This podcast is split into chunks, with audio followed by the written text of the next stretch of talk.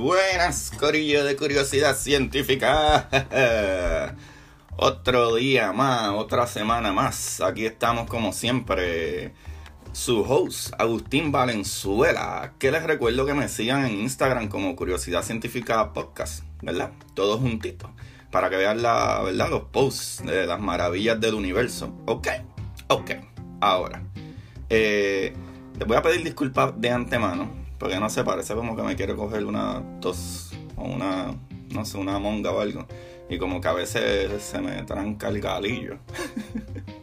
Pero, Corillo, quiero comenzar con definir una cosa hoy.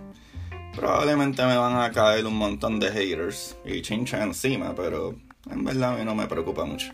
Eh, pero porque estaba dialogando con una compañera de trabajo, ¿verdad? Y me mencionó de su cumpleaños y eso, ¿verdad? Y pues que ella nació en tal mes, tal fecha, X, Y, bla, bla, bla. Y pues que como que, pues, ¿sabes? Como que su signo, ah, yo soy Leo y eso, y Corillo, cool.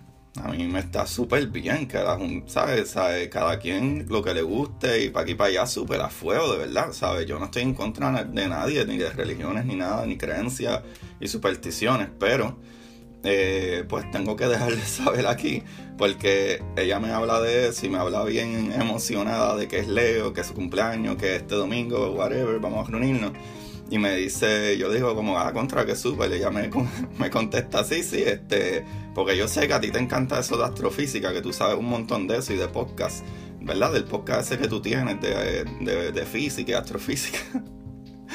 no, no, Corillo. La astrología no tiene nada que ver con astronomía. La astrología es la gente que cree que el movimiento de los planetas y las lunas y etcétera tienen algún efecto, ¿verdad? En, el outcome de su vida. Sorry. Sorry, de verdad. No es verdad, Corilla. Mala mía. Ningún planeta o etcétera te puede influenciar o cambiar tu mood, ¿verdad? Y mucho menos cambiar el, resultado de tus acciones. So, mala mía. O sea, a lo mejor puede ser que tú salgas y veas la luna, que hermosa es, y miras al espacio, que es impresionante, y eso sí te puede cambiar el mood como que, wow, porque a mí me lo cambia, como que tú ves ese cielo lleno de estrellas y, es algo maravilloso, verdad, algo súper brutal. Que actually más adelante vamos a ver una de las cositas, ¿verdad? Una de las cositas que también te pueden cambiar el mood por lo lindo que se ve, por lo espectacular. No es que tenga un efecto real magnético de nada al respecto, ¿ok? Mala mía. Sea, básicamente la astronomía es el estudio de los planetas y el universo en general, ¿verdad? Este, las distancias, tamaños y, esas cositas así, ¿verdad? La astrología, ¿verdad? Hay una diferencia. Astronomía es el estudio científico. Astrología es como una creencia religiosa más o menos. Ok, mala mía. Pero anyway, Oye, Corillo, estaba pensando los otros días también hacer un capítulo con un amigo, ¿verdad? Para hablar de las diferentes cosas sobre, ¿verdad? Como eh, ¿verdad? las naves espaciales, a lo mejor como que vida alienígena y eso, ¿verdad? No sé si saben que hay un movimiento de gente que quieren ahora entrar a la área 51 y ver los aliens y eso, aparentemente alien, no sé. Corillo, eso es un poquito arriesgado no, deberían de hacer esas cositas, pero cada quien con, ¿verdad? Con lo suyo. ¿Verdad? Pero anyway, el punto es que pensaba en eso y me acordé de algo súper cool que les voy a hablar y les hablo de eh, Oumuamua. Para los que no saben, Oumuamua es un objeto que los científicos vieron por primera vez en octubre del 2017 y estuvieron siguiendo su trayectoria, su trayectoria por tres noches, ¿verdad? Hasta que pudieron, hasta que lo perdieron de vista, básicamente. Pero lo cool con esto es que no se sabe si es un asteroide, un, cometa, lo que sea, o una nave espacial. Y ya van a ver por qué. Eh, pero básicamente, en, verdad, e, ese objeto entró en nuestro sistema solar, lo detectamos y salió del sistema solar, ¿verdad? Pues eh, como tres días después de que nos dimos cuenta. Eh, sí entró antes, pero cuando nos dimos cuenta solamente tuvimos como tres días para, para ¿verdad? Como, que para tratar de, de, investigarlo, mirarlo, seguirlo, ver qué es la que había con eso. Eh, digo, cuando yo digo nosotros tuvimos tiempo, ¿verdad? Sabe que se dieron cuenta, me refiero a los científicos, pero ustedes saben que yo me siento parte de esa, de esa causa. Nosotros los humanos, todos unidos. pero que corillo, más brutal que eso es que esto es lo que tiene a todo el mundo loco. Es que ese objeto no era normal, medía como 400 metros de largo y su ancho era como 10 veces menor. Eso básicamente parecía un edificio bien grande que eso parece más o menos que como una nave espacial perfecta. Pero su superficie aparentemente era como rojiza. Y no solo eso, Corillo, sino que rotaba de manera veloz. Tenía una trayectoria caótica. Cuando digo que tenía una trayectoria caótica es que iba súper rapidísimo. ¿Sabe? Para que tengan una idea, ¿verdad? Eh, Aparte de que su brillo cambiaba de manera brutal, ¿sabe? Que, eh, otra cosa, pero para que tengan una idea de que, de que su trayectoria era súper caótica, de acuerdo como dicen los científicos, es que todo en nuestro sistema solar, cualquier piedra, objeto, meteoro, asteroide, lo que sea en nuestro sistema solar tiene, tiene una, una órbita alrededor del Sol todos se atraen. Hay unos que se acercan un montón y después se disparan y están cientos de años eh, eh, eh, lejos de, nuestro Sol, pero después vuelven y siguen rodando. Todos tienen una, una gravitación, ¿verdad? esa atmósfera, esa gravitación, perdón, alrededor del Sol, ¿sabes? ese pool del Sol que giran ahí todo ese tiempo. Y este objeto simple y sencillamente entró ignoró todo lo que había y salió. Y lo brutal es que cuando estaba saliendo, hasta como que aceleró más. Eso es lo brutal. Y lo brutal es que usualmente cosas que aceleran así es que a lo mejor tienen un poco de, hielo, ¿verdad? Eh, como asteroides o, eso. Eh, tienen como que hielo y a lo mejor por el calor o pasar cerca de nuestro sol se empieza a derretir y, ese, y eso se va creando como una cola, como un combustible que hace que propulsione más.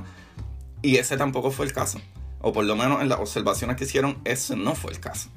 Eh, y para que ustedes tengan una idea, Corillo, una idea. Ese, ese, ese, ¿verdad? El Oumuamua, que fue el nombre que le pusieron, y es un nombre hawaiano, porque fue los que lo descubrieron sin querer queriendo. Eso fue como que, adiós, ¿qué es eso? Pues, y pues, como fue en, en, Hawái que lo descubrieron, pues le pusieron ese nombre Oumuamua. Pero, Corillo, solo pasó a 15 millones de millas de nuestro planeta, que serían unas 24 millones de kilómetros. Y lo brutal de esto, para que sepan, es que la velocidad de este objeto fue 26 kilómetros por segundo o 16 millas por segundo. Eso es súper rapidísimo. No sé, eso está súper cool. ¿Habrá sido de verdad un objeto natural o habrá sido un objeto creado por algo, verdad? No sé qué pasaron por ahí, no nos dijeron hola, lo siguieron, dijeron, ah, este sistema solar es una porquería. Vamos a continuar. Eso está súper brutal. Otra cosa que les quiero recordar es que, eh, recuerden, cada vez que yo digo estos números, como que 15 millones de millas o, 24 millones de kilómetros, eh, redondeando. O sea, como por ejemplo, como que si digo que la velocidad fue 26 kilómetros por segundo, ¿verdad? O 16 millas por segundo, en verdad 16 puntos, bla, bla, bla, algo por segundo. ¿Sabe? Para que tengan una idea.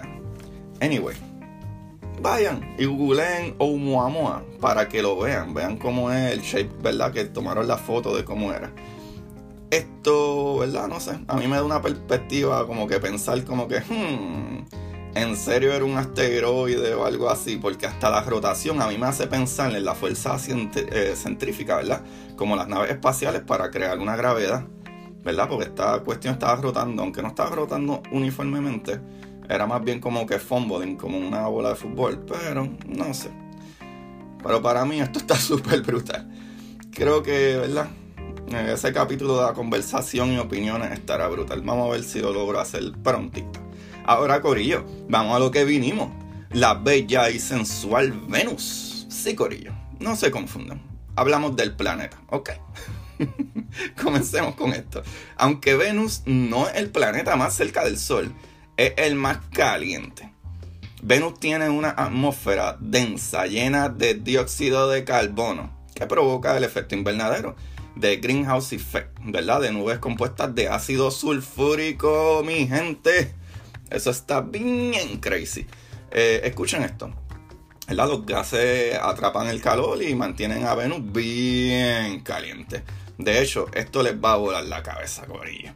Hace tanto calor en Venus que metales como el plomo serían charcos de metal fundido. ¿Qué tú me dices, Agustín? Sí, Corillo. Sí, mi gente. Eso es así. Venus se ve como un planeta muy activo, Corillo. Tiene sus montañas y sus volcanes. Venus es similar a la Tierra en tamaño. La Tierra es solo un poquitito más grande. So, ¿verdad? De los planetas terrestres eh, sólidos como piedra, ¿verdad? Como la Tierra. Eh, pues nuestro planeta, nuestro planeta Tierra es el más grande en nuestro sistema solar. Pero obviamente entre todos los planetas de más sabemos, ¿verdad? Que Júpiter es el más masivo en todo nuestro sistema solar. Pero es un planeta compuesto de gas más que todo. So, básicamente los planetas terrestres, ¿verdad? Como nuestra Tierra, pues Venus es el segundo, pero es simple, una porquería más pequeño que el nuestro. Pero seguimos ganando. Nada. eh, esto está súper cool. Algo que está súper cool es que Venus gira hacia el lado contrario de la Tierra. Y la mayoría de todos los, ¿verdad? De todos los otros planetas So, Venus gira hacia el otro lado en comparación con todos los demás planetas. Y su rotación es muy lenta. Tarda 242, 43 eh, días terrestres en girar una sola vez. ¿Qué? ¿Qué? Esto está brutal. Acuérdense que cuando nosotros hablamos de días, como que lo estamos poniendo siempre en días de, de, nosotros, lo que nosotros conocemos, las 24 horas. So, Venus tarda en su rotación, ¿verdad? En, su, propio eje 243 días. Pero aparentemente, como está tan cerca del Sol, Venus tarda 225 días terrestres para darle la vuelta al Sol. ¿Qué es lo que nosotros conocemos como un año? Esto está chévere porque la Tierra le toma, ¿verdad? 365 días más o menos ya que les he dicho antes que no es solo, ¿verdad? 365 días exactamente, es más bien como 365 días y 6 horas. Pero mirando hacia Venus, si se dieran cuenta, tarda 243 días en girar una vez en su eje, que en la Tierra conocemos como un día, pero 225 días terrestres en girar el Sol.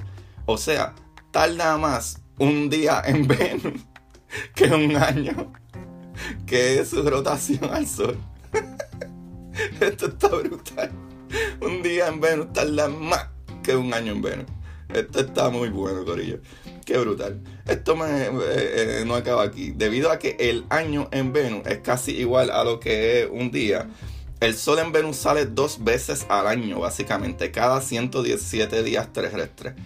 Y como Venus gira hacia el lado contrario de la Tierra, el sol sale por el oeste y cae por el este. ¡Qué maravilloso! Otra cosa que Venus, al igual que Mercurio, ya que le hablé eh, anteriormente, en el capítulo anterior, Venus tampoco tiene luna, igual que Mercurio, no tiene ningún satélite natural.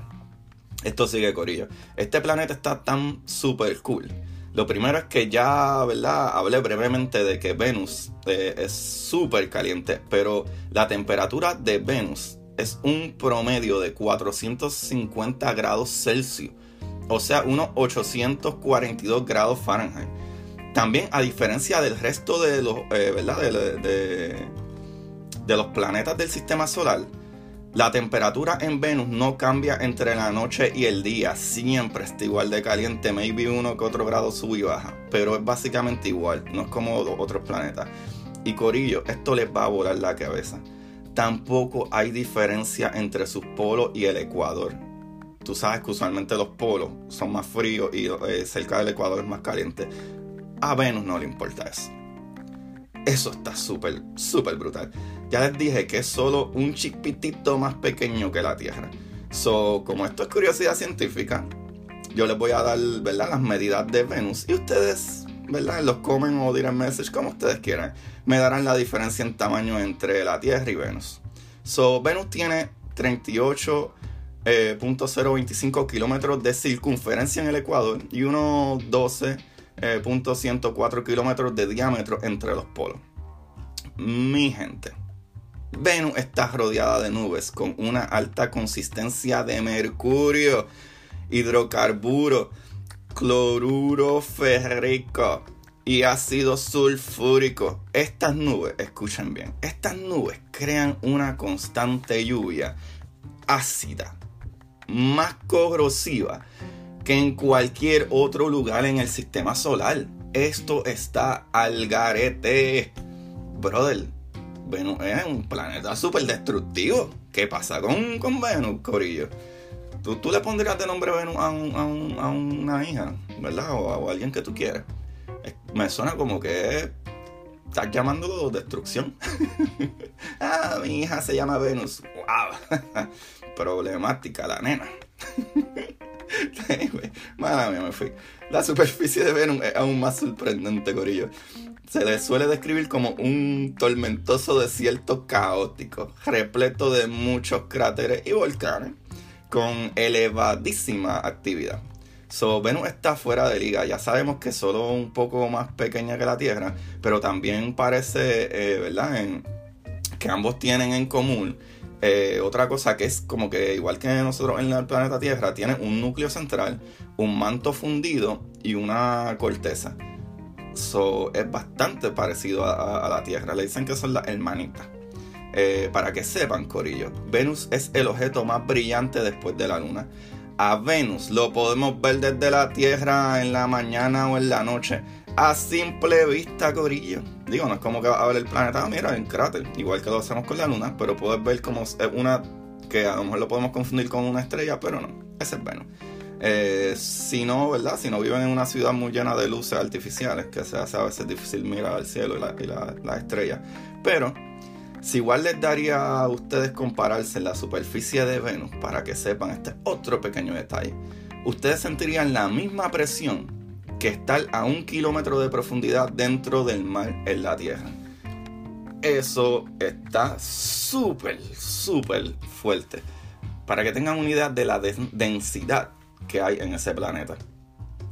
Para acabar, mi gente, la primera misión a Venus fue de la Agencia Espacial Europea. Se llamaba Venus Express. Fue, ¿verdad? Eh, desde el noviembre del 2005 a diciembre del 2014. Corillo, nueve años. Esto está súper bueno, súper brutal. Esta misión estudió la atmósfera y el medio ambiente de plasma en Venus. También creó mapas meteorológicos, que eso está súper brutal. Uno de los descubrimientos más brutales de esta misión es que hizo evidente que Venus ha sido volcánicamente activo por los últimos 3 millones de años, Corillo. Eso es demasiado años con actividad volcánica. Ah, ¿Qué más le puedo decir, Corillo? Este capítulo es un éxito. Díganme ustedes que eso no es así. Esto está súper, súper bueno.